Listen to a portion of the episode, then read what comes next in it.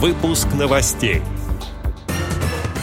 Представители Смоленской региональной организации ВОЗ заняли призовые места на Международном фестивале творчества инвалидов «Витебск-2022». Пособие для незрячих людей по работе на компьютере напечатали на шрифте Брайля. Теперь об этом подробнее. Студия Антон Агишев. Здравствуйте. Здравствуйте. Пособие «Основы Тифло IT 2022» выпустили в рельефно-точечном формате. Материалы содержат информацию о работе на компьютере при помощи программы экранного доступа NVDA. Новую для себя информацию в пособии могут найти как новички, так и люди, уже работавшие с устройствами под управлением Microsoft Windows. Среди работавших над материалами людей – педагоги дистанционного курса компьютерной грамотности программы «Особый взгляд».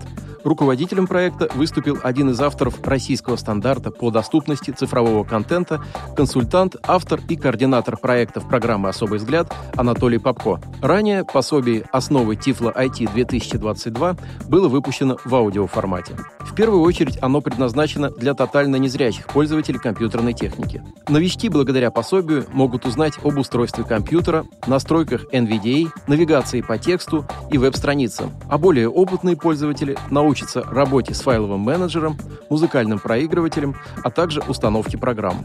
Заказать пособие «Основы Tiflo IT 2022» в рельефно-точечном формате можно в Чувашской республиканской специальной библиотеке имени Льва Толстого в городе Чебоксары. Телефон библиотеки плюс 7 8352 52 79 24. Аудиоверсия пособия доступна по ссылке, размещенной на сайте specialviewportal.ru.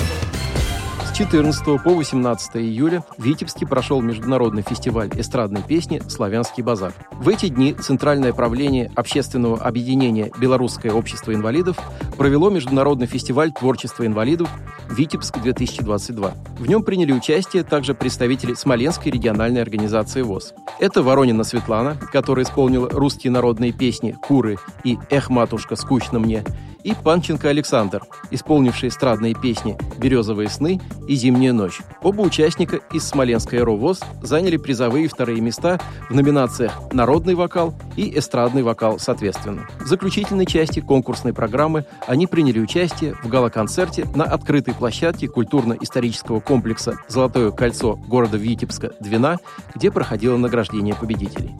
Отдел новостей «Радиовоз» приглашает к сотрудничеству региональной организации.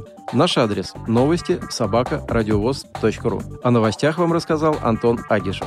До встречи на «Радиовоз».